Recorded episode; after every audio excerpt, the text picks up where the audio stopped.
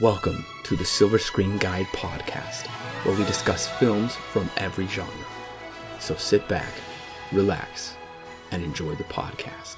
Welcome, listeners, to a brand new retrospective series we are kicking off today, which is Cloverfield. Oh, yes. Uh, something that has kind of taken the American culture by storm as of recently. Yes, Cloverfield, the first movie, came out in 2008, and it was pretty interesting how it was revealed. But we're not going to talk about that just yet. Before we do that, let me introduce myself to our new listeners. This is your co host, Corbin. I'm Alan from Chicago. And it's kind of interesting because the whole reason we started, we wanted to do this retrospective series was because Cloverfield 3 was supposed to come out in a couple months. This is why we were starting it now, so it could be in time for Cloverfield 3's theatrical release date. But surprise, it is already out on Netflix right now, and Right. we won't get into that. But, anyways, we're still doing the retrospective, and we're going to still keep on track with the release dates for the episodes. But a little bit of a surprise. Yeah, just a little bit. Kind of. Okay, it's kind of funny how we have planned for all these movies and they're going to come out. Oh, they're come out on this date. So we'll do the retrospective up to here. That way we can get it on uh, release, on theater, theatrical release. And then on two of them that we've scheduled have been rescheduled uh, by the companies. This one came out on Netflix. right after the Super Bowl happened, which was like months before it was supposed to be released, which was like like what April twentieth, I think. And so we had planned everything around that, and the next thing we know is released after the Super, Super Bowl, and we're like, oh, what? And then yeah, Avengers: Infinity War was pushed up a week. Uh, that one isn't nearly as bad, but but um, it is interesting that movies that we have scheduled are just being pushed around all over the place. It's kind Well, of and su- interesting. su- surprise, we are getting Cloverfield for Overlord this October. What? So we set out just thinking we were going to cover the theatrical release of the third one. Surprise, the fourth one was already done filming before we even knew really anything about the third one. Surprise, the third one is already out, and the fourth one is coming out just not very many months afterwards, and I believe that will be a Netflix release as well. Yeah, that's Very interesting. You know, I crazy. mean, we'll we'll get to we'll get to Paradox in a few weeks, but that is interesting. Well, Cloverfield is kind of all about secrets. We don't really know Oh. what's going on in Yeah. the movie universe. Plus, this movie was also secretly green lit, and the teaser trailer was released before Transformers. There's no title with the movie. And the second teaser trailer was released before Beowulf, and it did have a title, but this movie was really kept under wraps.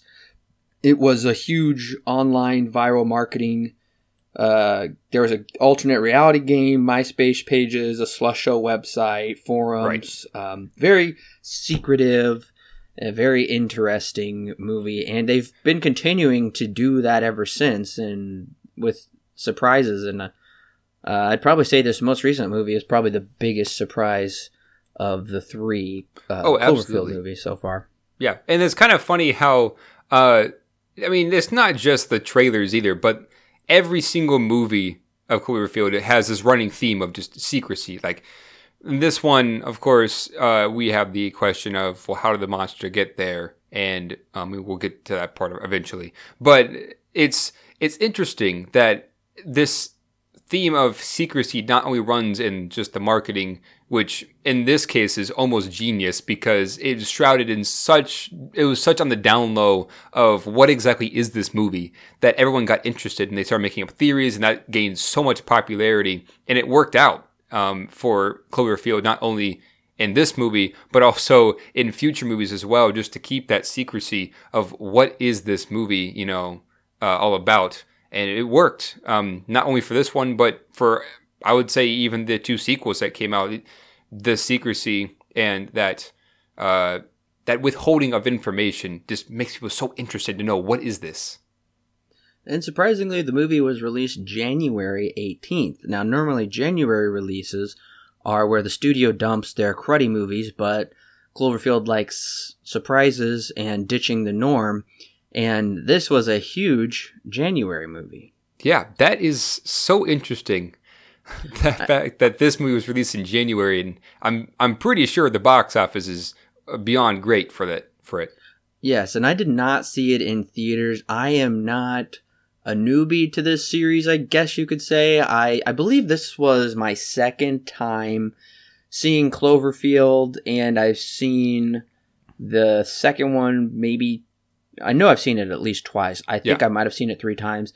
And then the third one, I did actually go ahead and watch it the night it came out. So I've only seen it once. Yeah. But I'm not new to the series. So- I'm kind of on the same boat as you. I've seen the first one the most, actually. Um, I, I can't remember how I came across it. I think my cousin showed it to me, um, and then I just kind of fell in love with it back in the day when it was first when it first came out. I never saw it in theaters, um, but I did at one point own it on DVD before I had a Blu-ray player to collect it on, and then of course I sold it later when I didn't use DVDs anymore. I don't, I still don't own it at this point in Blu-ray. Uh, eventually, I might end up going to pick it up, but uh, yeah, I've seen this one probably three or four times. I've seen the second one one and a half times. Um, and then, yes, I've also seen the third one. Uh, I didn't see it opening night, but I did eventually get around to watching it. Um, and that one I've only seen once. And now, of course, I'll see it again when we do the review in a few weeks. But yeah, th- I'm also, we're both just not newbies to this series. Uh, but it, it is still, even coming back to it, it's still interesting picking up on little details that you just didn't notice before. I would have been 12 years old actually when this Oh. movie came out. I was almost 13. It was this is fairly close to my birthday, so I would have been almost 13 and you probably would have been around 11, right? Yeah, that, I would have. 12 Well, no, I would have just turned twelve. Actually, I think. Um, yeah, that makes sense. You would have just turned 12 actually Yeah. when this movie came out. So we were pretty young and now I'm Yeah. 23 years old and the the the third one just came out. So it's been a number of years. This this is these sequels take a really long time. Yeah. This is this is a really spaced out franchise. right. It's kind of funny because it actually has been a decade from the original to now when we're doing this review. Um, Yeah. It's been a decade. Well, I guess since the third one actually released, it's been about a decade from the first to that one. So it's, yeah, Well, you're right. yeah, It's been a long time. I guess that was technically the quickest because the third, the second one was it came out, uh, I believe, eight years after came out in 2016. So eight years later, we get a Yeah. sequel, and then about two years later, so it was fairly quick turnaround for most sequels. The shortest a sequel can be is like a year, probably, which is normally weird. Um, sometimes it's like six months. I don't know, like The Matrix, Right. what two and three, where it's like six months later you're getting it. But normally it's around like two to four years at the most. But anyways, let's jump into a little bit of the details of this movie. This movie is actually directed by Matt Reeves. Yeah, I noticed that. That's quite interesting. I know that J.J. Abrams also was a big producing hand in this as well. You can kind of tell. Oh yeah. So Matt Reeves is kind of a big deal now, I guess you could say. He's a pretty hot commodity for directing. He just finished up the Apes trilogy, which I know tons of people love. I own all the movies. I really enjoy the trilogy. Not the greatest trilogy of all time though, like a lot of people are overhyping it to be, but very well done, especially the third one is is great. And he is uh, slated to direct a new Batman trilogy actually. Oh, interesting. And we also have uh, Drew Goddard writing the script. And Drew Goddard, speaking of superheroes, actually created the hit uh, Marvel Daredevil TV show on Netflix right now. Oh, even more interesting. Well, he also wrote The Cabin in the Woods, Oh, okay. All right. World War Z, and he was actually Oscar nominated for the script uh, The Martian. Oh, okay. So that's that's where I know him from because yeah, I've seen all three of these. I believe I believe that you just listed off. So yeah, he's no stranger to me. I've definitely been, uh, I've definitely seen a lot of his work. Well, the cast stars Mike Vogel, Michael Stahl David, Jessica Lucas, Odette Annable, TJ Miller, and Lizzy Caplan. Yeah. Now, these aren't really big A list stars per se. I guess probably the most famous ones Lizzy Caplan was in Mean Girls, and she was in uh, Robert Zemeckis' film Allied in a small part. Uh, TJ Miller, I guess back in the day, was kind of famous. I don't know, but all these other people I really don't know. I think Mike Vogel has done some stuff, but yeah. Right. Right. It's once again, I guess I don't know. Well, I don't know if this is just it being very secret or if that's just how it ended up being a bit more of a low budget film. Uh, I think yeah, like you said, those two names, especially um, T.J. Miller. I'm not too sure of his popularity at this point. He's gotten more popular since this movie, at least. I know that he's been in Deadpool and the Transformers movies, of course. So his he's gotten he's had more work since this movie. It's not, at least from what I could tell. But yeah, other than that, I'm not entirely sure who else is in this movie. I've never really seen them before or anywhere since. Well, the tagline for the movie is "Something has found us." Hmm. Interesting. It has a budget of twenty-five million dollars, which is small, I guess, for today's standards, but not as small as you would think because most found footage movies have a budget, a shoestring budget of like 5 million or less. Right. Yeah, they you're usually like especially when you get to like the levels of paranormal activity, those go around to like the thousands of dollars because right. they are just as cheap as they could possibly make it and then make profit off of that. This one is pretty surprising that it got 25 million from the studio. I'm sure that JJ Abrams had a hand in that as well. Oh yeah, absolutely. And there is a lot of visual effects work in this movie. Oh yeah, the necess- necessity of a larger budget. Right. And it did really well at the box office. It domestically grossed eighty million dollars, foreign gross of ninety, with a worldwide total of one hundred seventy point seven million dollars. So wildly successful yeah, definitely, especially for the budget that it got, it made quite a bit of money, and I'm sure that this has kind of become more of a cultish movie as well uh, once it released on home video. Yeah, I I remember hearing people talked about this movie all the time. Oh, Cloverfield, Cloverfield. Oh yeah, you see it? It's scary and all this different stuff. And it was big opening weekend. It well. It opened number one. It uh, used to hold the record for the biggest Martin Luther King Jr. opening that four day weekend. It held yeah. the record, but was beat out by Avatar, and oh. of course, yeah, you can't beat that. and American Sniper, and even it was beat out by that uh, silly Ice Cube Kevin Hart comedy Ride Along. Really? It was. It it is. It barely beat it out. Hmm, it, that's so it's just right under it. That's interesting. Yeah, and I guess it was a good time to release it because there was really no competition. The only competition uh, for that opening week was 27 Dresses. Yeah, I never heard of that. it never came anywhere close to uh, the Cloverfield numbers, and number three was Bucket List, which had been out for a while. Juno Juno's number four. National Treasure Book of Secrets had been out for a number of weeks. So there really wasn't any kind of competition, and this is kind of a big monster action movie. So it makes sense why this would do oh yeah so well. Yeah, absolutely. Yeah, I mean, pretty smart on the marketing end uh, to release it when really nothing else has been out is out that the audience wouldn't have already wouldn't have already seen. So yeah, no wonder this made so much money. Oh yeah and it's actually the fifth highest grossing found footage movie. That's quite surprising. Blair Witch is number one. That makes sense. Paranormal Activity number two. Also makes sense. Paranormal Activity 3 is number 3. That, okay. That's weird. Paranormal Activity 2 is number 4 and then of course Cloverfield and then right below that is The Visit and Chronicle and Project Funny. X, Paranormal Activity 4, and The Devil Inside. So that's Funny. those are the top 10. I've seen not, most not of those.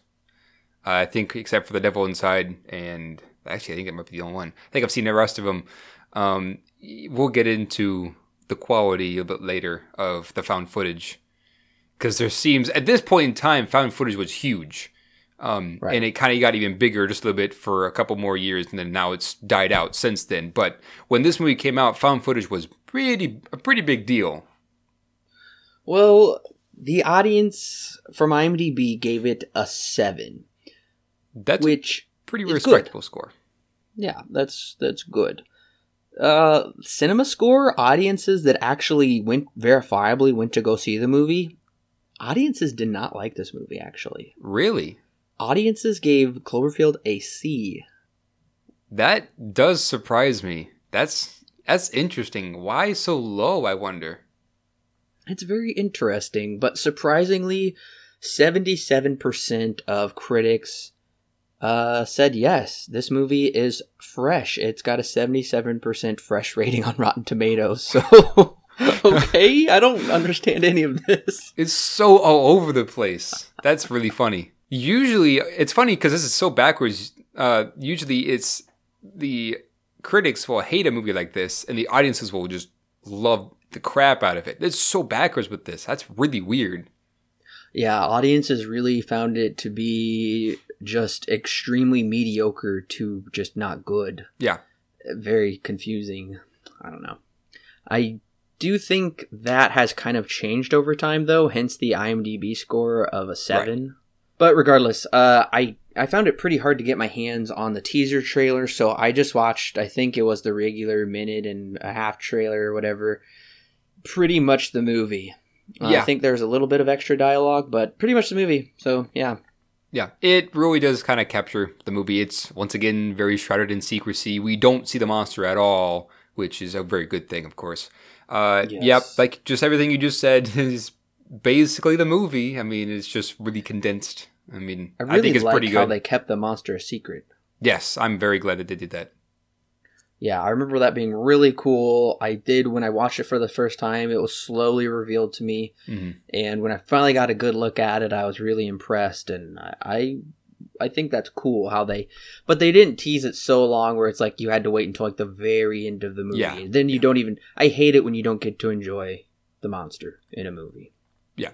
Oh, I totally agree. I totally agree. There's a really cool feature on the Blu-ray disc I want to mention to the listeners. If you have the Cloverfield Blu-ray it comes with an investigation mode, and it is literally supposed to be like the government found this footage and they have written up bi- biographies of the people that you see on the footage. There's a map on the left hand screen of Manhattan, and it shows you where the human subjects are, where the primary military activity is, and the large scale aggressor is, which is the monster. Oh, wow. I did not it's, know that was on the Blu ray. That's impressive it's really cool, and I would say, I would say ch- check it out probably upon second viewing. Uh, you want to immerse yourself the first time around, but the second time it's really helpful with lots of character bios and a bunch of story lore. I mean, it's really in depth story lore and some real trivia and some trivia made up for the movie.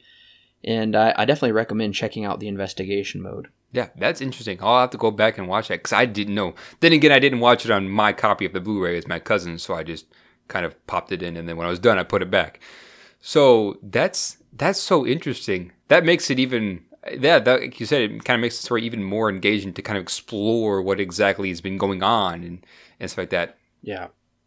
The Blu-ray does come with some very insightful special features. I really recommend watching it you could skip the deleted scenes and alternate endings because they're just kind of a waste of time. Yeah. Honestly. Uh, but J.J. Abrams in an interview said he wanted the U.S. to have a notable Godzilla esque monster like the Japanese do. He recalled going to Japan with his son, and there was Godzilla items in shops everywhere, and Godzilla has stuck around for I don't even know how long it's been. Oh, gosh, like sixty or seventy years yeah, or something. Decades. So Abrams' hope was he could create a monster that would reach the levels of pop- popularity, everlasting popularity as Godzilla. I don't think that's been achieved yet. Right. Now, granted, Godzilla, there's like 20 Godzilla movies. Yeah, and there's no end in sight. So maybe right. that's how it's going to be with Cloverfield. Is we're going to be doing this retrospective until Cloverfield 20, Right. I don't know what we have right. st- what we have started. I don't know. Exactly. And it, it kind of needs to go to say that those movies have been been going on and not only been going on but have been out for years and that's why it's kind of engraved itself into the culture, the Japanese culture and and stuff like that. It's kind of like um, our superhero movies, I guess you can kind of say. Um, they have kind of just engraved themselves. And Now they're becoming more of a medium, uh, more of a movie making medium now. But yeah, it's something that I think is a very good possibility, but it's only been 10 years since the first one came out. So we still have a long time to see if that's going to achieve the levels of Godzilla in the Japanese culture, just as it would here in America. Um, right now, I think it's a bit too young to say just yet if it has done that. Uh, marketing aside, uh, it's, it's kind of hard to say. Yes, and the the creature designer said he did say this creature is an infant, hence the size of. It's still huge. Oh yeah, but it's still technically an infant. And Matt Reeves also said the creature is actually not malicious. Matt Reeves said when he was making the movie, he saw the creature as confused and bewildered in a new environment. So it's really not here to be this. I guess Godzilla has always been mostly the bad guy, uh, unless yeah. in the new American reboot he really wasn't. But this monster is just a new baby, kind of looking for its mother, I guess you could say. That's what I learned from the special features and um, what they were able to do with the visual effects. I think for the time was really incredible. So I definitely recommend check get, picking up the Blu-ray because there's a lot to explore with it. Oh yeah, yeah, and I did notice that there are some shots on the Blu-ray that I was. I mean, to, to be fair, it is found footage, um, but there are a couple of shots like when we're just walking down the street or when we're running onto the sidewalk. I was like, that looks really impressive in Blu-ray, um, especially with the CGI in the background. Um, uh, we'll get into how dated it is, but yes, for the time, it was quite good, which is even surprising because now, I mean, it's for, for, we'll get into it, I guess, a bit later. But yeah, I I agree with you. It's I definitely say own this on watch it on Blu-ray. It it looks so good on Blu-ray. Oh yeah, it looks so much like a found footage movie, and we'll get to that in a minute. Well, we're about to spoil the movie, so if you have not seen Cloverfield and you do want to see it without knowing any uh, secrets of the movie, then I prompt you to pause the podcast right now. Don't worry, we'll still be here when you come back go ahead and watch the movie and come back and hit play once you've watched it, and it'll pick right back up where you left off. But you've been warned, we're about to spoil the movie. So, Rob has taken the job of vice president at Slusho, causing him to move from New York to Japan, which prompts his brother and soon to be sister in law to throw a going away party for him. Hud, Rob's best friend, is asked to record interviews of Rob's friends saying nice farewells for him to watch later on tape while he's in Japan. At the party, we are introduced to Rob's brother Jason, his girlfriend Lily, Hud's crush Marlena, and Rob's three week old flame Beth. Hud, without realizing it, is taping over footage of Rob and Beth waking up in bed together three weeks ago and, and going to Coney Island. But Rob started ignoring Beth right after their intimate night together because he felt that was the best way to break things off before leaving for Japan. Alas, Beth shows up at the party, causing Rob to question everything. While out on the emergency fire escape talking with his friends, a massive earthquake rocks New York, which causes a large scale power surge. The group runs to the roof to see if they can find out if a terror attack has occurred when an explosion erupts in the heart of the city, causing a destructive firestorm. Once in the street, the group of friends, minus Beth, must run for their lives as they slowly begin to realize a giant monster has unleashed itself upon New York City. One by one, the friends die tragic deaths as they try to escape, but Rob has his mind on saving Beth. With only three members left, they make it to Beth's Leaning Tower of Pisa high rise apartment, save her, and escape in a helicopter. That is, until the monster crashes their copter. They, lay, they crash land in Central Park where the monster rips HUD apart and Rob and Beth escape under a bridge where they say their last goodbyes as they are bombed seemingly to death. Reverting to the old footage that was being taped over, Rob and Beth filmed their time at the Coney Island Ferris wheel, but their camera catches a small object crashing into the ocean in the distance as credits roll. So this is interesting. The whole movie basically the whole movie is all about these about these people just caught in the middle of this situation and they want to get out. And we basically just get to see them run around New York City and try and escape multiple times um, while this monster just keeps coming around and all sorts of stuff. It it makes for a very thrilling experience, especially one that I would have loved to see in a theater um, if I ever had the chance to. So interesting that I mean, it is still a monster movie after all, but yeah. I would agree. It is a very uh, immersive first person experience.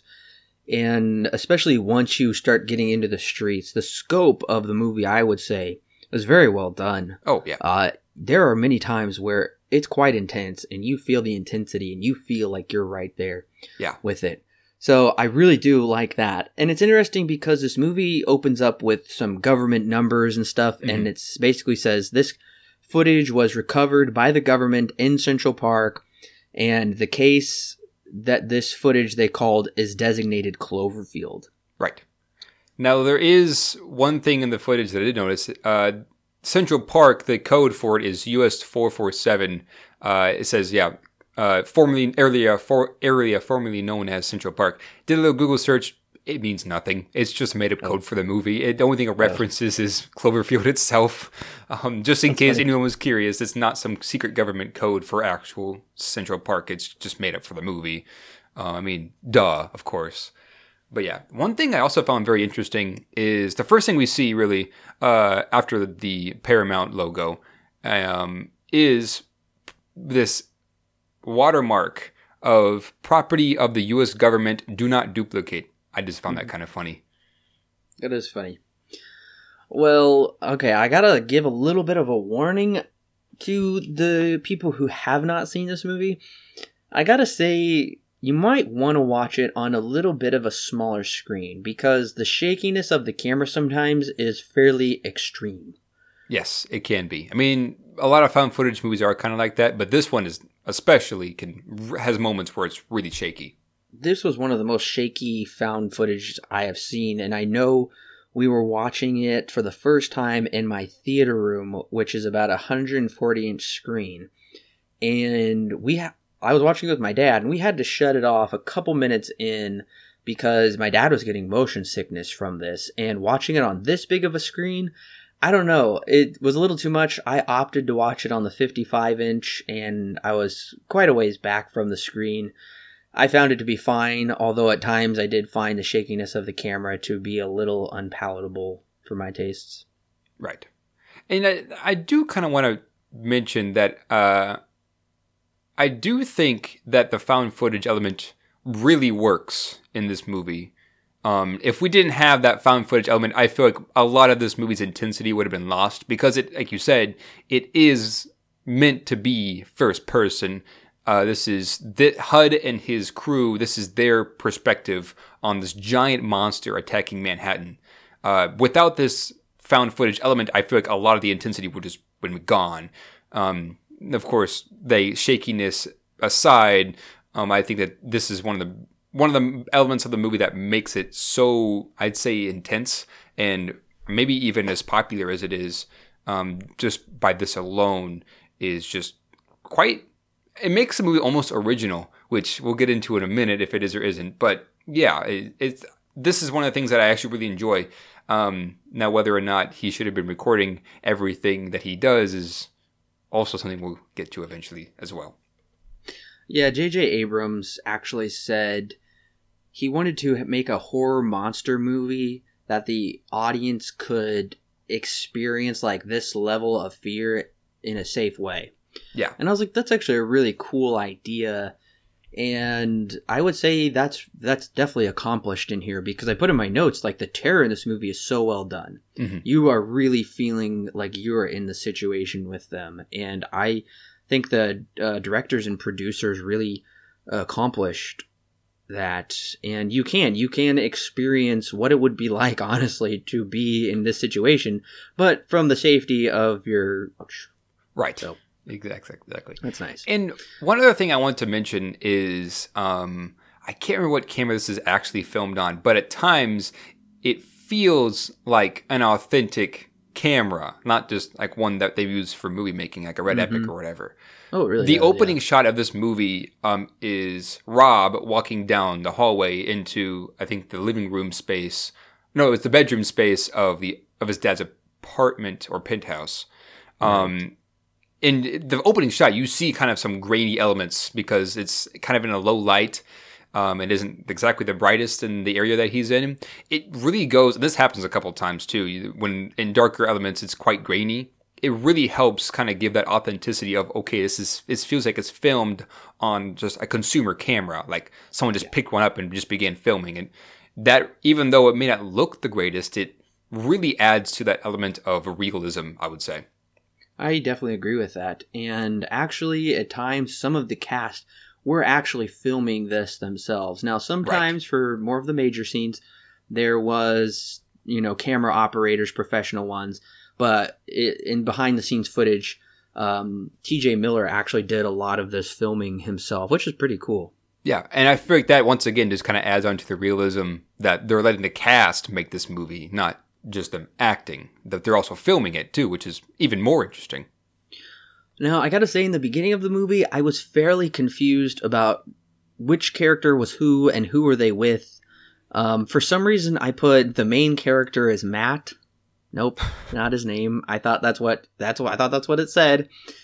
Yeah. And then I was like, okay, so the movie takes place April 27th. Nope, it jumps ahead about a month. And then I was really confused because I thought, uh, gosh, I don't even remember her name now. I think it's Lily. Okay, I'm gonna say Lily, Jason's girlfriend. Yes, yes, that is right. Lily is his girlfriend. Okay, so I thought because we have Rob filming in the beginning, then I thought him and Beth were walking down the street, and then it's Lily, and I was like, oh, he got a new girlfriend. And then it shows him, and I was like, oh, okay, so he's got a new girlfriend. Right. Yep. And then I said, okay, maybe the main character's name is Jason. And then we find, then we finally figure out about Rob, I think. I said, wait, so is Jason with this black lady now and not the girl from the beginning? Two question marks. And then I said, why do Jason and Rob look like twins? I I said, now I don't know who we saw in the beginning. I hate everyone's hair in this, by the way. yeah, um, the, the, opening to this movie does get kind of confusing with the it's characters. So they are explained a bit later, um, but yeah, in the first, like say, maybe five or six minutes, it becomes incredibly confusing because Jason and Rob look very similar, and uh, when it switches to them to when it when it switches from Rob in the in the apartment to Jason walking down the street, even I was confused when I every time I've watched this and this opening where I was like, okay, now wait, where are we now? The timestamp is really what gives it away. Um, because in the opening it's in April, but then when it cuts to Jason on the street, it's in May. So that's one thing that kind of give a hint, and it does explain later on that oh, we're making a party for your brother Rob, and I need you to film, you know, all that kind of stuff. So it's explained later, but this opening is yeah, I agree, quite confusing. I had even I was getting confused with names, and I had to write down people, and I kept thinking that uh, HUD. No, I kept thinking that Rob and Jason were were switched. I didn't know who was going to Japan or who was dating who, and it just got confusing. I eventually figured it out, but yeah, this opening little bit confusing. If you use the investigation mode, it will give you everything. You won't be confused at all. But oh yeah, I if imagine. you didn't like I didn't, then I was fairly lost. But honestly, this party scene is I don't know. It's like the first twenty plus minutes of the movie.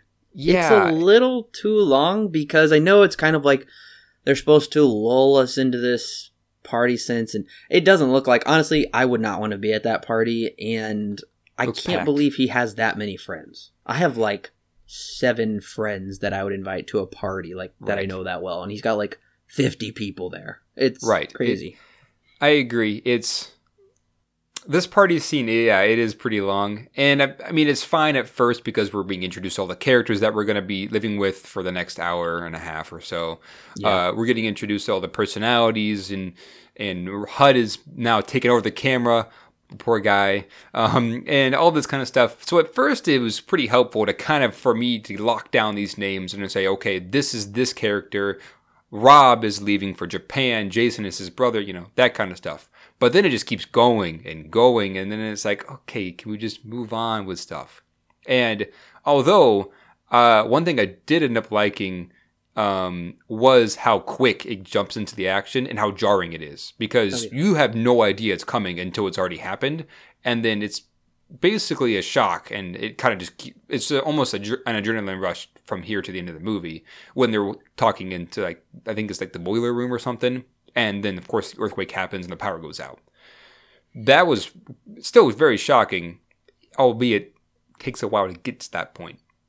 Yes, I kind of was forgetting about the whole attack and monster stuff. I thought this was because I, I was beginning to question where we were going with this movie. Yeah. Because I'm like, oh, is this like a found footage rom com? I I forgot about the government stuff at the beginning, and I just I didn't understand the direction of the movie. There's some funny lines and some funny parts, but overall, it just kind of gets a little old. Uh, but Yeah. that like earthquake was really surprising. That was pretty. That really does jar you, and then you're in, and especially when they go to the roof with that explosion. And honestly, Oh, yeah. I was thinking um, terror attack in my head, especially with New York already, and I'm sure that's what they're. And we get two characters in the background say, "What do you think? Another terror attack?" And right after that, someone says, "It's a terror attack," and it's it's Yeah. really good and Oh, yeah. really intense. Yeah, absolutely. There is this movie does not shy away um, from terrorist attacks being a main theme. Uh, it's been about I think seven years or so since 9/11, and we get a lot of 9/11 imagery here in a little bit when the Empire State Building collapses and the Lady Liberty head is just flying through the air and lands on the street. We get a lot of that kind of imagery, a lot of points in this movie, and it's very clear that that's what this movie is going for. I mean, it's been a few years since 9 11, and this movie mm-hmm. is still, I guess, trying to hearken on that horror still as well from that event. Maybe not not necessarily from that alone, but images like that. And this movie does not shy away from that either. It's is very much very clear in my mind that that's one of the things that is used, one of the themes that it's using to build its story and all that kind of stuff. And I do find it to be very effective, especially in that opening scene when the Empire State Building collapses and that giant dust cloud flies across the city. It is really, really engaging.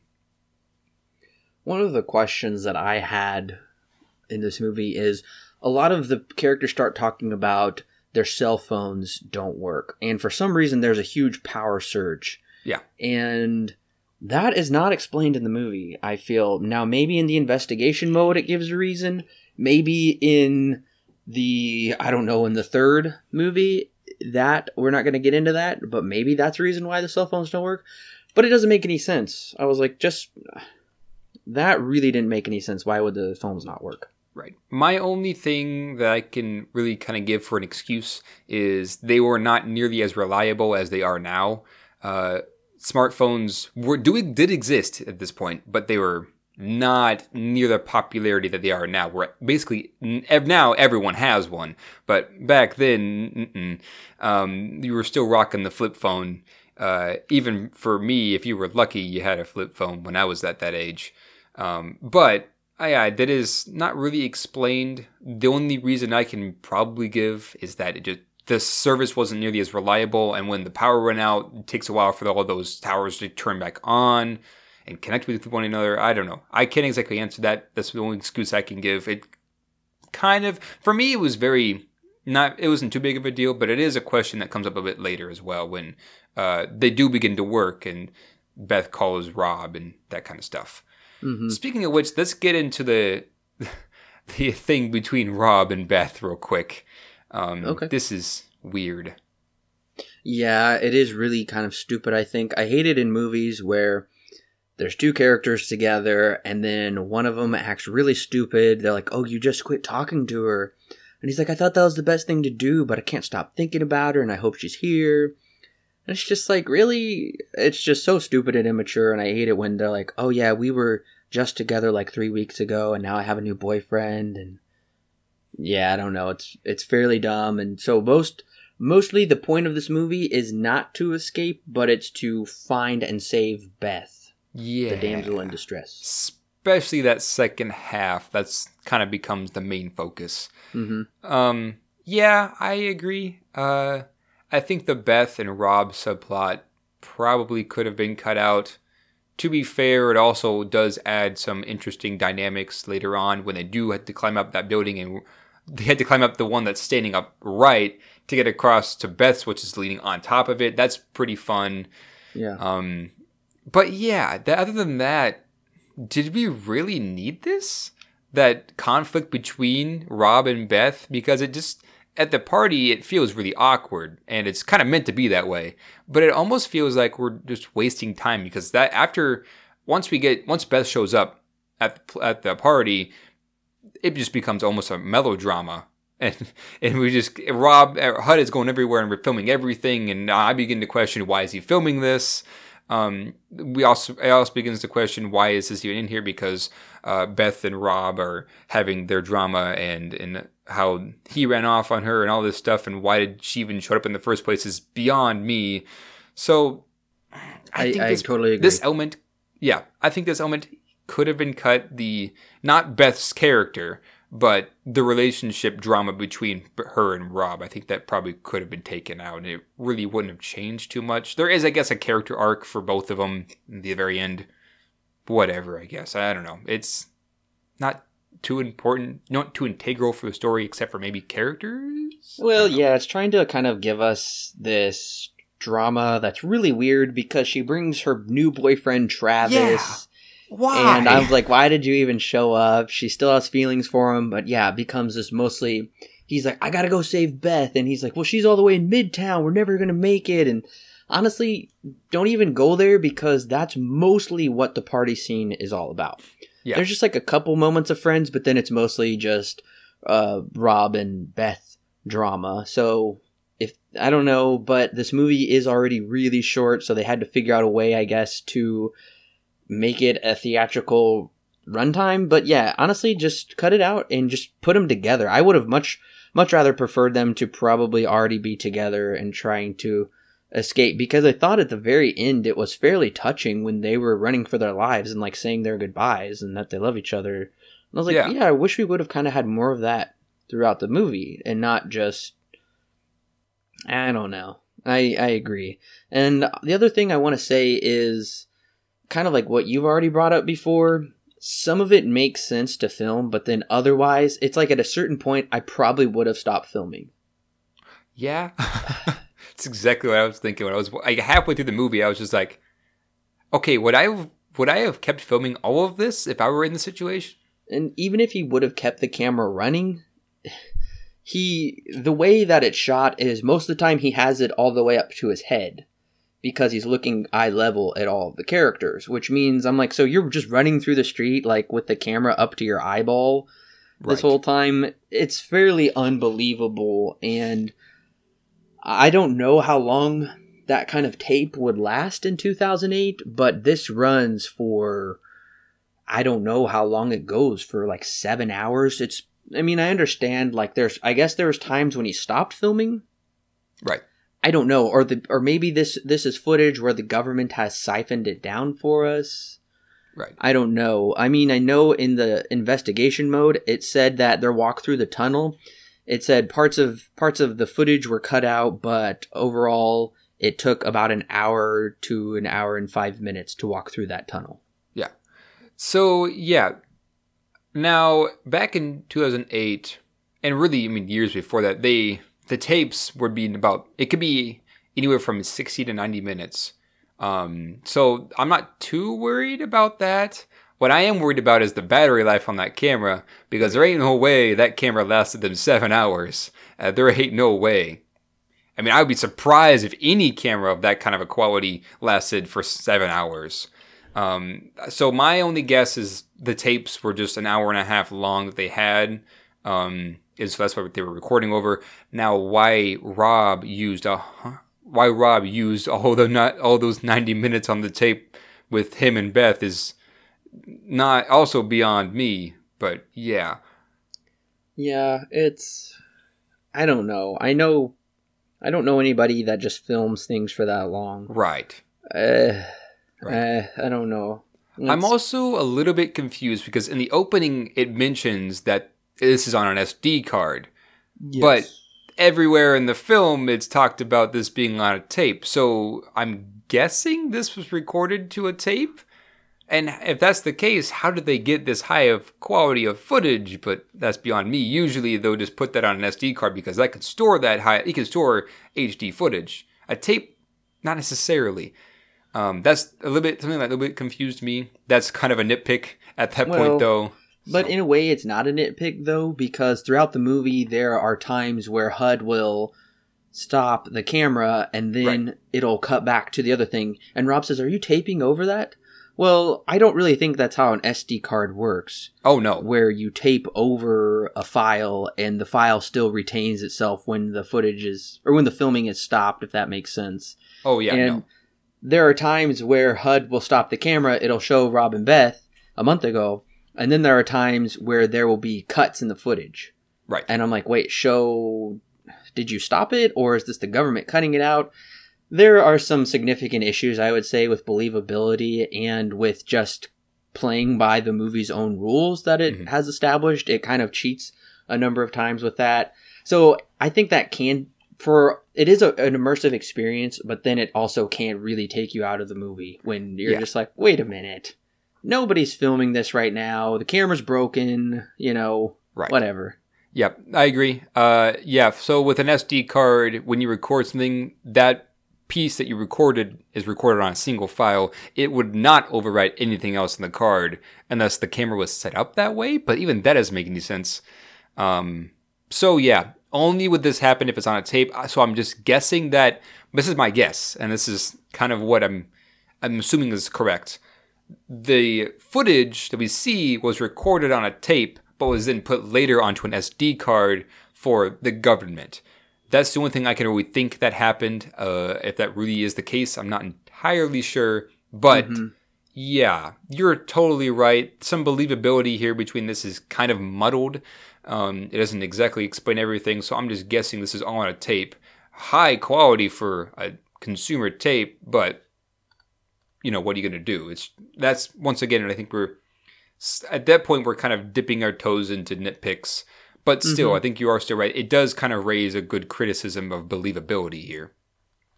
I gotta say, some of the lines in this movie are kind of cheesy, but Yeah. I will say the characters are fairly well done.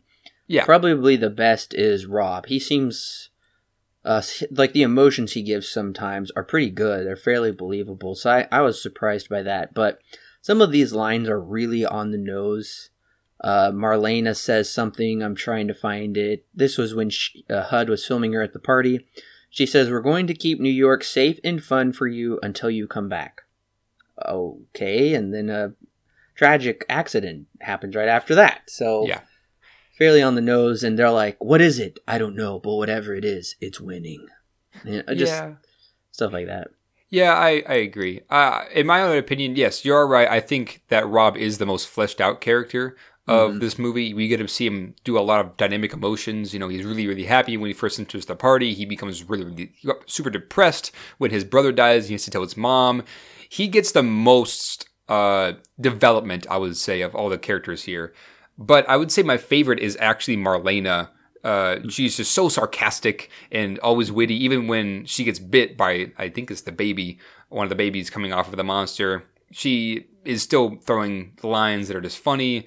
Um, she's always just the most enjoyable for me whenever I watch this movie. But yes, Rob, I do believe, is the most fleshed out in this little group. HUD, I'm going to say right now, I do not like the character of HUD.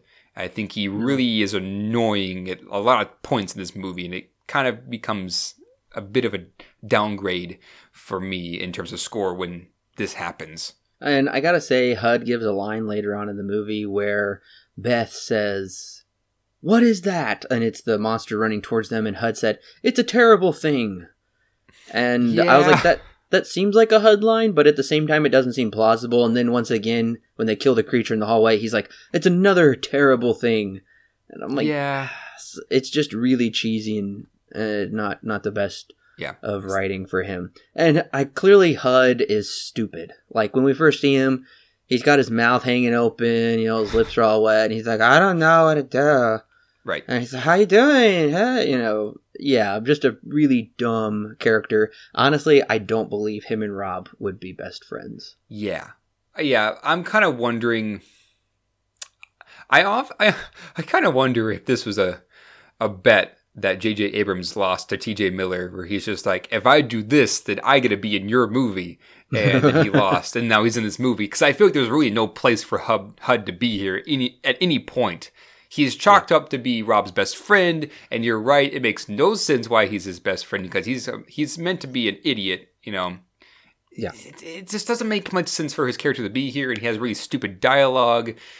I don't know. It doesn't. His character, I feel like, is the least likable of the group here. He's just kind of always out there and says random things at random times that are almost, which at times is inappropriate um, for him to be saying that. It, it's I don't know. It's he could have been written so much better, and yeah. him and there are also a couple of couple of lines of dialogue that are just not just from him, but from the cast in general, presented not the greatest line. Um, they could have been done much better. It, there are a lot of one-liners that are just kind of like, "ee, it's kind of cheesy."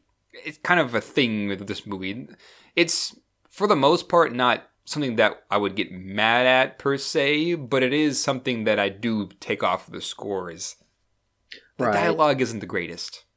And what you were saying about Marlene's character, I do like that she's kind of like this somewhat selfish party girl that really yeah. she's like I really don't even know Rob. I was just here to see somebody else, a friend of a friend. And so she doesn't really belong with this group, but they still take her in and she is pretty much like catatonic for a while, but then she does actually uh, help Hud and sacrifices herself and yeah. it does end up killing her for it and that bite she gets is really gross. And okay, I really got to say when the military starts shooting at it in the streets, awesome, intense scene. Just the fire, it gets so loud. And then in the tunnel, oh, yeah. I found that to be a pretty scary scene. Oh yeah, I totally agree. That scene when they are just walking down the street and then all of a sudden the monster just shows up out of nowhere and the military runs in and they're both on HUD's on one side and everybody else is on the other side and the military just running right through and the tank kind of just rolls by.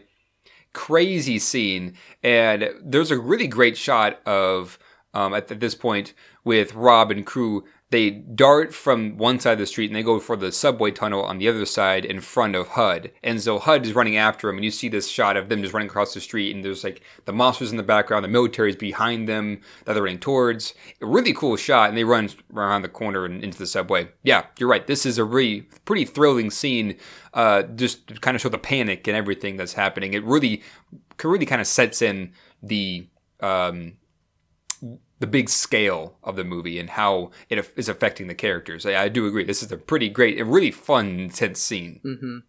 And I do gotta say, I really like how this movie is supposed to be a fairly continuous real time yes. adventure where we are beginning at this point and it's supposed to take over the span of many hours. Uh, right. That's pretty unique. I don't really know of too many other movies like that especially before this. I know from then on we have Hardcore Henry. You saw that movie, mm-hmm. where it's all first yes. person fighting for like the whole thing, but that's a little different from what I'm talking about. Yeah. Yeah, it is a bit different. Hardcore Henry is all filmed on, I believe, GoPros. All first person stuff. They um, it is a lot of fun, a lot of very much an adrenaline rush, just like this one kind of is. Uh, this one is a bit more. Uh, I think Hardcore Henry is a bit more streamlined than this one is. This one has multiple characters that we can follow, whereas Hardcore Henry is basically just basically just one guy. So there's a bit of difference, but yes, they are pretty similar. Now you bring it up. Uh, Hardcore Henry is more of an action movie than this is more of a horror survival monster movie. I do like that they kept this PG 13. A lot of times yeah. we will see uh, just when the creatures are attacking them, it's really scary. It's right in your face. We do get like we see her get bit. We see a spike through Beth's chest. But when they put the camera down, we don't get to see it happening. We just get to hear the gruesome yells. And I definitely think that makes it a lot more scarier and incoherent because we are just really bewildered trying to figure out what's going on. And yeah, it really just kind of leaves that horror up to the imagination to because right. you we're just like we feel so helpless because we don't really always see fully what's going on in those situations. I think that was yeah, the right choice. I, I agree, and it kind of feels like they weren't exactly. It kind of feels like they weren't exactly worried about the rating of this movie because this does get pretty graphic for a PG thirteen movie. Like when Marlena says, "Oh, I don't feel so good," they make it. They make it to the um, yep. medical area with all the military people, and she's Marley comes up out of nowhere, and she's like, "I don't feel so good, bleeding from the eye." And then a doctor comes by and says, "We have a bite." They her behind the tarp, and she just explodes. Um, like that is just shocking, and it's quite yeah, like quite disturbing. Same with uh, Beth having the, the metal pole through her chest, Mhm. or a couple of other moments. It feels like they weren't really worried too much about the rating, but just so happened that they got a PG thirteen. I think that that really sets in the tone of this movie. That yeah, like you said, it's almost hopeless because of all these terrible things that just keep happening over and over and over again. Um, Right. Now, if, if this were rated R, uh, I think it may even take away from some of the believability. Uh, The only critique I really have is that Beth's when they pull Beth off of the metal pole, I, in my own opinion, I think that they should have shown that because they've really shown everything else up until that point. But like you said, it is kind of left up to the imagination of uh, what exactly happened and all that kind of stuff. I do think that this is pretty effective and surprising for a PG 13 movie. Usually they seem to be quite watered down, but this one is not really that way. And once they get to the medical area, we get our first real, mm, I don't know, MacGuffin esque plot. I kind of hate to use those words, but the soldier says you have until 6 a.m. because they're going to use the hammer down protocol. So Mhm. you have to go save Beth by this point and get out of the city, get to the helicopter at this point. It's very, you know, a paint by numbers ABC type of plot where the characters clearly have to go here and meet this objective and then go here and meet this objective and there. And I do like the I won't we won't get there yet, but I do like the wrench thrown in it when when you think all is well and they are escaping and they're like stealth bombing the thing from super high up and then it it trashes the helicopter. That was that was cool, but anyways, what I wanted to talk about was Okay, here's what I wanted to mention. I will say the transitional scenes where they are getting from A to B are kind of boring. Give me an example of what Okay. you mean by that. Um, a lot. Of, okay, it's pretty much. I put this in my notes after they left, um, the medical area and they were getting to Beth's place. Okay, when they were walking through the hallways and this and that, I feel like that could have been sped up a little bit. There are times where they're just running through the streets, and I understand some of that is necessary, but then when it just shows them forever trying to get to Beth through that apartment. Right. I don't know. There were just times where I put it on 1.5x to just kind of get to those areas a little quicker because it's like, okay, let's let's go. Come on, you know. I don't want to Right. just sit here and watch you walk down the hallways or run upstairs forever if that makes sense. Right. Yeah, I I do kind of agree with you on that. The first moment that I actually kind of felt that these the slow moment really could have been cut down is when they first enter the subway tunnel um, Yes. before they make their way to the next station. Uh, this, of course, is a very important moment because we get to see Rob tell his mom that, yeah, my brother died when the monster's tail hit the Brooklyn Bridge. Cool moment, by the way. Um, so we kind of see that, but it kind of drags for a while, and then I begin to wonder, like, why is HUD filming all of this? Yes. So that's one big moment where I'm just where I, I do very much agree with you. Once again, we're walking up the stairs. Why do we need this in the movie? That could have been cut out completely. If I were in this situation, I wouldn't film all of this. Ain't no way. So that's I do agree with you there. Um, now I do think that this little moment in the subway is important and does need to be there. But I put in my notes this should have been put later on in the movie, not so close to the beginning of all this terror. It should have been put later when we you know when we've already gotten to know these characters and, and stuff like that, and we have to see them kind of kind of wallow in their sorrow now because of Oh, yeah. what's happened before and all that kind of stuff. Maybe after Marlena died, they could have had this moment before they actually began uh, to go after Beth, and that's when they get the line that the chopper's taking off at 6 a.m. from Central Park, you know, all that kind of stuff. Um, so I think that that moment in the subway could have been moved around in the timeline of the movie. yeah, that's a great um, point actually. Yeah, Be- And yeah, then that- yeah. Like you said, the stair up, up the stairs walking is could have been cut down. Small moments like that really could have been cut out, and it would yeah, that's a great point because right when we get into the action, because we have that huge action scene with the military shooting it, and then we get a, like the first shot of the creature's face roaring down at them, which I really felt the scope of that, and then we have a hard stop where Right. it's time for them to sit down, process, reflect, have little heart to hearts, ask silly little questions.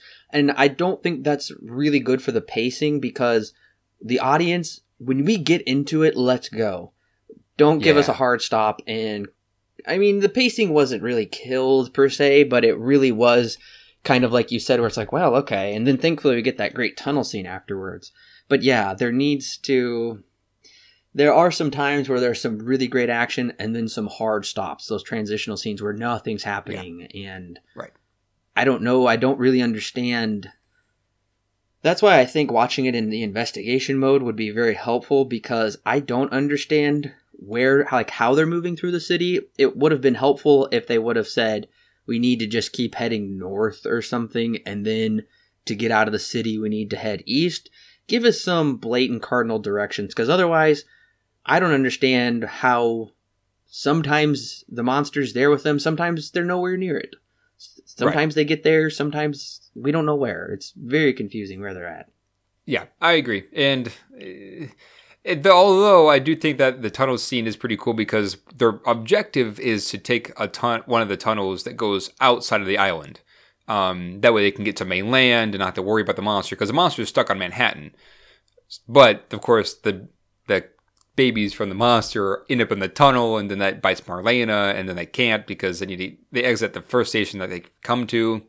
Yeah, some of these moments probably should have been cut down or placed in different a different area in the timeline.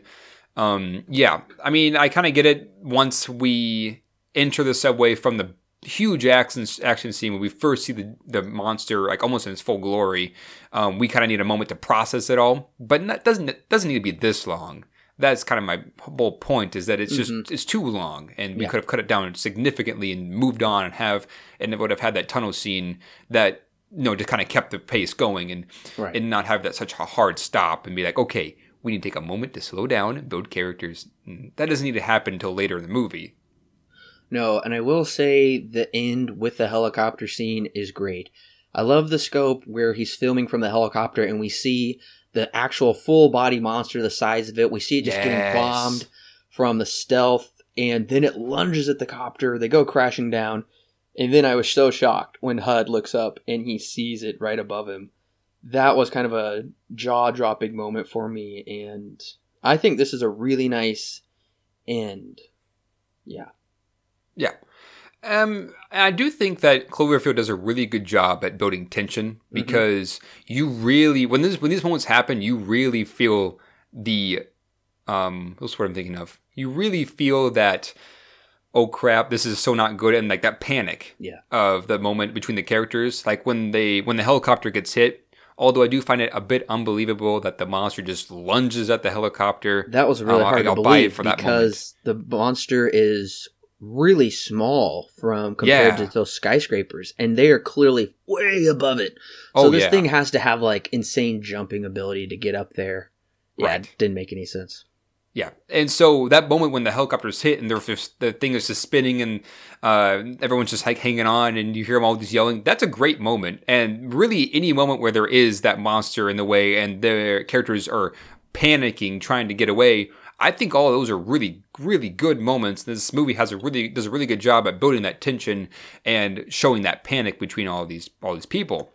Um, so I think that that's one of the best things about this movie is that fact that makes it not only so engaging with this with how it's filmed and being a found footage movie, but also the way that it, it talk the way that it um, implements and executes its tension building moments. Uh, yes, that moment when they're flying in the helicopter and you see the monster, the bomber just kind of drop all those bombs and it hits the monster and it runs against the, uh, the skyscraper and like it pulls down all those windows. Awesome moment, and it's really cool because we finally get to see the monster in its full glory at this point. Like you see everything. Um, now, for me, though, I think one of the things that probably also could have been cut was when they do show the monster up close and then it attacks Rod or Hud. I think that we had, at that point, we had already seen the monster, and I think that maybe it broke its rule of being su- too secret, um, that it maybe decided to show a bit too much, and that it shows the monster just standing there right in front of Hud and then just eats him for one reason or another. I think that that probably could have been cut out. Uh, we've already seen the monster and its and everything when we were up on the copter, and that's one of the brief moments we get with it. Maybe one more moment after that, whoops, would have been would have been great to have. But I think that this is a bit too much for a movie that's just shrouded in secrecy from beginning to end as to where this monster came from, why it's attacking, what's happening, and everything. You know, we're only following these characters and now we get this monster who attacks Hud, and that's kind of one moment that I found to be quite unbelievable for a movie that's grounded in realism almost. The reason I did like that Hud was taken out of the equation is because we got the heart to heart with Rob and Beth, which Yeah. we kind of it came full circle from the beginning. And honestly, when he said "I love you" and she said "I love you," and then just those bombs went off, those massive bombs, and I'm assuming they died. I found it to be a emotional scene and kind of hard to watch. Yeah. Oh, I agree, and I think that the that connection with Beth and Rob is very important for this movie because we get that we get some kind of drive, you know, to to try and live and make it through the situation. That I understand, and maybe Hud could have been killed off earlier. I would have actually kind of liked that, to be honest. Um, but yeah, I think that the the way that he goes out could have been just done better, in my own opinion. I do think I do agree with you. The moment with Rob and Beth is a good moment, uh, one that probably needed to happen because of Rob's character arc. Um, but yeah, that's kind of where I'm at. So it's technically not the end of the movie because we see the camera survives still somehow. Yes, yes, That is an amazing camera, how it's able to handle Oh, I know. massive falls and breaks or hits or whatever. But, anyways, it cuts back to them on the Ferris wheel. It's showing the ocean, and to the naked eye, it's impossible to see. I've seen it on YouTube videos where they zoom in to the ocean and do like a circle around it, and they show this tiny little thing fall into the ocean. I still don't think I understand how that's connected to the movies, but I think when we come back for 10 Cloverfield Lane, we'll be able to talk about it a little more. But I do know it's somehow connected with the Slusho Company, who has which is a subsidiary of the Tagruato Group, I believe, which is some massive corporation, and that was their satellite. And the other thing that was very interesting is, um, so when Marlena has those bite marks, they found they like tested like the the stuff coming from the creatures in the bite marks. It's the same stuff that has been mined from the bottom of the ocean and is Yeah. a main ingredient in the slushos drinks actually Hmm. Interesting. i don't know the connection and that's one thing we're going to have to kind of be okay with with these movies is there are a lot of they're all interconnected and there's a lot of mystery behind them and i think with each installment it's just another piece of the puzzle until finally it's like i see now this is Yeah. why it happened in one two and three and four five whatever Right. but anyways i do gotta say beth's last line i had a good day that was a little cheesy i thought Yeah. at the movie A little cheesy, but it does bring the whole movie in full circle because the first line of the movie is it's to be a good day from Rob. yeah that's true So we do get that closure at the very end, which I, I kind of enjoyed, but yeah, you're right. Kind of cheesy. Um, now, I have a question for you. okay Did you see King Kong at all in this movie? no There is a single frame What? of King Kong on top of the Empire State Building from the OG 1933 version in this movie at one point. It's one frame, and it's when the helicopter hits the ground. It the camera glitches, and then there's just one frame. It just it's there and it's gone. You would never know it if unless you're looking for it. I only knew it because I think I heard about it at one point, and I knew that it was somewhere in all the glitches that happen whenever the cameras hit. I found it. Uh, it is that moment when the ki- when the helicopter hits the ground. It flashes a single frame from King Kong, the OG, when he's on top of the Empire State Building, and you see that biplane flying by. Nice. Yes, I Yeah. knew uh, JJ and the producers and the creature designer were incredibly influenced by King Kong and, Mm-hmm. of course, Godzilla. So this was their attempt at, they wanted to make a kind of a modern day King Kong esque film. That's very interesting. I'm going to have to frame frame forward that scene. Yeah, I had to do that. I had to do a frame. I do frame by frame to find it.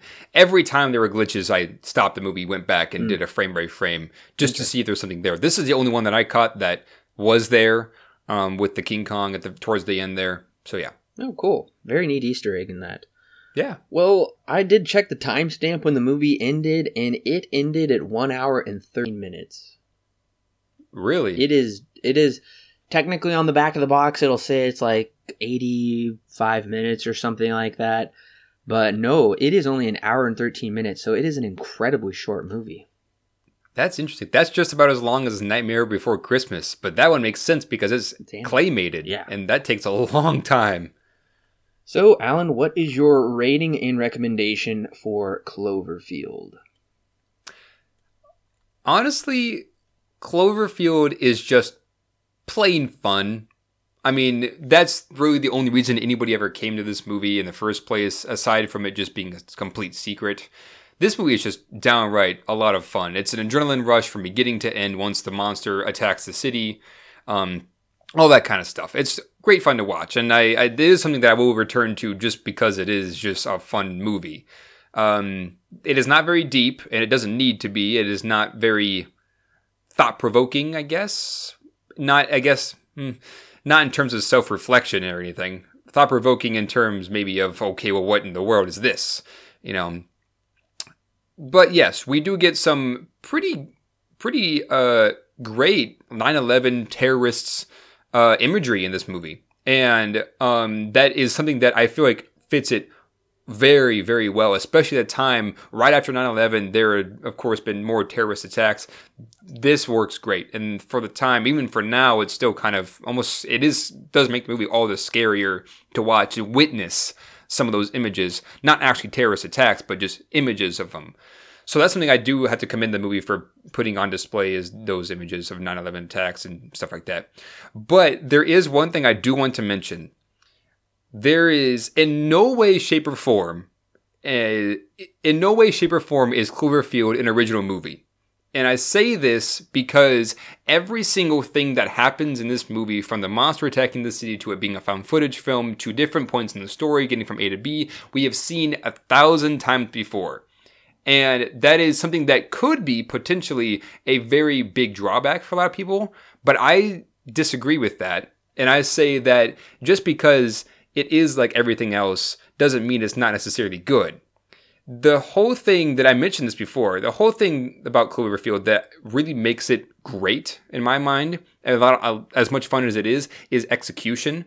Because I mentioned before that this movie has great tension building, and that is one thing that carries this movie forward from scene to scene to scene for me is that the scenes where there are those moments of panic are done really, really well everything else in the movie is kind of okay. And like I said before, like I just said, it's not the most, it's not original in any sense because it, like we, like we just mentioned, it's clearly taking off of King Kong and Godzilla with this giant monster attacking the city. That's unmistakable. And that's what it's going for. And there are moments, of course, like I just, like I just said, that it just blatantly is homaging different movies or taking off from different movies. But just because of the execution of how the movie handles these different moments of attacks from the monster that I feel is what makes this movie as good as it is. And that for me is what makes it so much fun to watch. Other than that, TJ Miller doesn't really do the greatest job here. Some of the acting is quite hammy. Um, some of the uh, scene, a lot of, actually a lot of the scenes we are questioning why in the world is this being filmed. Um, basic found footage questions, which I wish I didn't have to ask. But I would say for a found footage movie, this is one of the better ones. This one and Chronicle are on my list of two, two or three of the best kind of these kind of movies. This one is more of a horror movie than Chronicle is, but they do vastly they do vastly show realism as much as they can, which is kind of the whole goal. But it feels as if you're really in the moment with these kind of movies. I guess I could also put um, Blair Witch Project on that list as well. So, all, and all in all, it is just so much fun. That's really what it is. It's meant to be a fun joyride, something that you just kind of sit down and if you want to, you can explore the lore in it. It's a lot of fun. So for me, I'm giving Cloverfield a 7 out of 10. Solid recommend. It's if you haven't seen it, please go and watch it. It's I'm don't think you'll be disappointed. It is just a lot of fun to watch. A lot of fun, a lot of great tension building, all that kind of stuff. From a found footage movie, for me giving this up that high of a score is pretty remarkable, I would say. And I also found Cloverfield to be quite the enjoyable thrill ride. It's kind of got something for everybody here. There's a bit of romance involved, there is horror involved, action, thrillers, there are monsters, and there's a bit of everything, like I said. I think one of the drawbacks that will be harder for people to really get into this movie is the handheld camera and it being almost nauseating in some sequences. But if you can watch it on a screen that doesn't really kind of throw that in your face, then I think you can enjoy this movie. And I found myself enjoying Cloverfield more than I did the first time around because it's a movie you can I I can't really say you can invest in the characters. I know I didn't really invest in the any any of the characters' relationships, but I could find myself in those shoes, and I think that's what they wanted. Is you are in the shoes. It's almost like a theme park ride in a way where you just have to buckle in and you are trying to get out of there and escape from these crazy situations. It's uh, very immersive. And I found some scenes to be quite intense, actually. I was surprised at how intense I felt certain scenes were. And so the CGI is a little bit dated, I would say, in some areas. I was like, yeah. well, that's not good. But yeah, I agree. otherwise, it's not too bad, uh, comparatively, I guess you could say. But I did really enjoy myself with Cloverfield, and I was surprised at uh, how thrilling and adventurous and even kind of scary it was in certain ways. So I'm giving Cloverfield 8 out of 10, a solid recommend. It's a solid movie. If you can kind of overlook some of those almost, I guess, necessary flaws which need to happen, or else you're not going to have a movie, you know? Right. Uh, they they don't really make sense, but you understand you're here to watch the movie and have a good time and enjoy yourself. So that's why I say, yeah, go ahead and enjoy yourself with Cloverfield. Right. And I I do agree with you when you said that it's kind of like a theme park ride. Um, it kind of feels, it kind of makes you feel trapped when you watch it because uh, you're you feel like you're trapped along with these characters, and you're and you have to experience what they're going through. And like you said, it is pretty horrific at times. Just knowing that, just having that first person perspective, which is honestly what makes this movie just like I said before many times. It was it was what makes this movie as engaging as it is. Um, so yeah, I also enjoyed the one piece of score at the end of this, uh, composed by Michael Giacchino. Uh, interesting that he composed this last piece. It sounds good. I also found I thought this would make a pretty good video game. Oh yeah, uh, yeah, yeah, yeah. That'd be pretty fun, actually. I would think to play running through the streets of New York, trying to fight off these creatures and trying not to die from this thing that's kind of hunting you. You have to get out of the city. You also have to save a character or two along the way. I could see this being a great video game if done right. I could also see it being a terrible video game if done wrong. If they introduced too yes. many characters and stupid objectives, which would probably happen. But anyway, I do enjoy these movies because for people that don't like to play video games, they do kind of get a very similar experience with movies like this. And I think that's really nice because I know sometimes I don't like to play certain video games, but I still want that experience. But like I said, I don't want to immerse myself in it and spend like 30 hours trying to do it. Or it'll just make me too tense where I won't even feel good. I don't like that. I didn't really feel so tense in this movie that it just drained me or messed up my give me a headache or muscle ache or something like a video game can do. So I do enjoy it for that aspect as well. But I want to say thank you, listeners, for joining us on our very first Cloverfield review. And we will be back fairly soon with our review of 10 Cloverfield Lane. And I am psyched to review that movie. Just a little teaser, a little hint.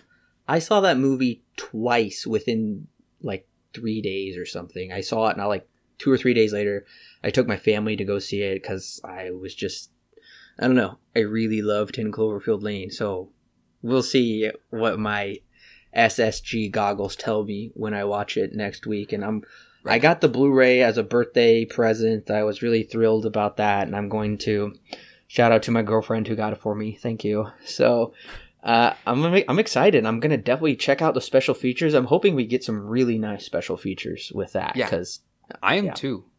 I'm really excited because I saw it once in theaters. I own the Blu-ray, oh nice. and I haven't returned to it yet since I watched it in theaters. So I'm curious to see what my thoughts are re- coming back to it. Nice. Well, we have the Lost World Jurassic Park up right now. We also have the Oscars discussion up. And Ready Player One will be coming very soon. Avengers Solo. We are coming out with some really big reviews very soon. Alan's working on some uh, online reviews that will be published on the website. We've got some of those written articles coming for you soon. Uh, just a little uh, teaser. I'm working on the Ultimate James Bond guide right now. Ooh. So I'm very much looking forward to giving you a James Bond guide to all 25, 25 or 24. I don't know. there's a lot. We're going to find out. That's why I'm writing the guide so I can know for sure. Right. Right. And I'll go ahead and give it away. Uh, a couple of the reviews that I'm working on right now. Um, by this point, uh, if it isn't out already, it'll, it'll be out very soon. I'm running a review on a an anime that I just discovered this last month called Gunslinger Girl, and it is something that I've been gushing about and dying to talk about forever because. Well, not forever, but with some, I'm dying to talk about with somebody because it's a, it's kind of a dead anime, but one that I think is so worth the discussion. So that one's coming out if it isn't already out. It's going to be quite a long article because I'm covering not only the anime, both seasons, but also the manga, and we'll have a discussion everything. My other review that I'm working on currently is The Case for Christ. I'm almost done with it, and that also, if it isn't out by the time this was released, it'd be very close. Um, both of those I've been working on for a little bit longer than I usually do. Though Gunslinger Girl, I've actually been working on more than Case for Christ. But yes, both of those are coming uh, eventually. Um, if they aren't already out, they'll be out quite soon. Very excited for those. Also, I am currently reading Ready Player One. By the time this podcast comes out, I should be done with it, maybe, or almost done with it. So, and I Yeah. will be giving you. Uh, f- we like to do once in a while. Honestly, I think I've only done one. I've got some others in the works right now, but we like to have a little uh, segment called "From Page to Screen," where we talk about the differences from the book to the movie, how well the adaptation works and whatnot. So I will be doing one of those for Ready Player One, which I'm extremely excited about. And the book is very, very good so far. And I'm really hoping the they're going to be just great and we get a lot of the things from the book. I'm hoping it's a close adaptation. It seems like it will be. We've got a bunch of great content coming your way very soon. Or it, maybe it's already out. I don't know. Well, thank you very much, listeners, once again for joining us. Make sure to subscribe in your favorite fashion, social media, email. Anyway, we do not send out the classic letters, so do not try and sign up for that. There is no way to do that. You won't get a letter in the mail. So, this is the digital age. But, anyways, make sure to subscribe because you don't want to miss out on this great content that we'll be bringing you. Once again, thank you for listening, and we will catch you next time.